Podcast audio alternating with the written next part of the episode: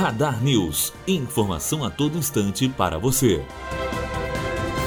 A ordem para prender o italiano Cesare Battisti, de 64 anos, determinada pelo ministro Luiz Fux do Supremo Tribunal Federal, completa hoje uma semana. A Polícia Federal divulgou 20 simulações de disfarces em que ele pode ter adotado. O nome de Battisti foi incluído na chamada difusão vermelha da Interpol, no esforço para que ele seja detido em qualquer país. Ele está foragido desde o último dia 14, quando o presidente Michel Temer assinou a sua extradição. A Polícia Federal faz buscas para capturá-lo. Matheus Azevedo, aluno do primeiro ano de jornalismo direto para a rádio Unifoa, formando para a vida.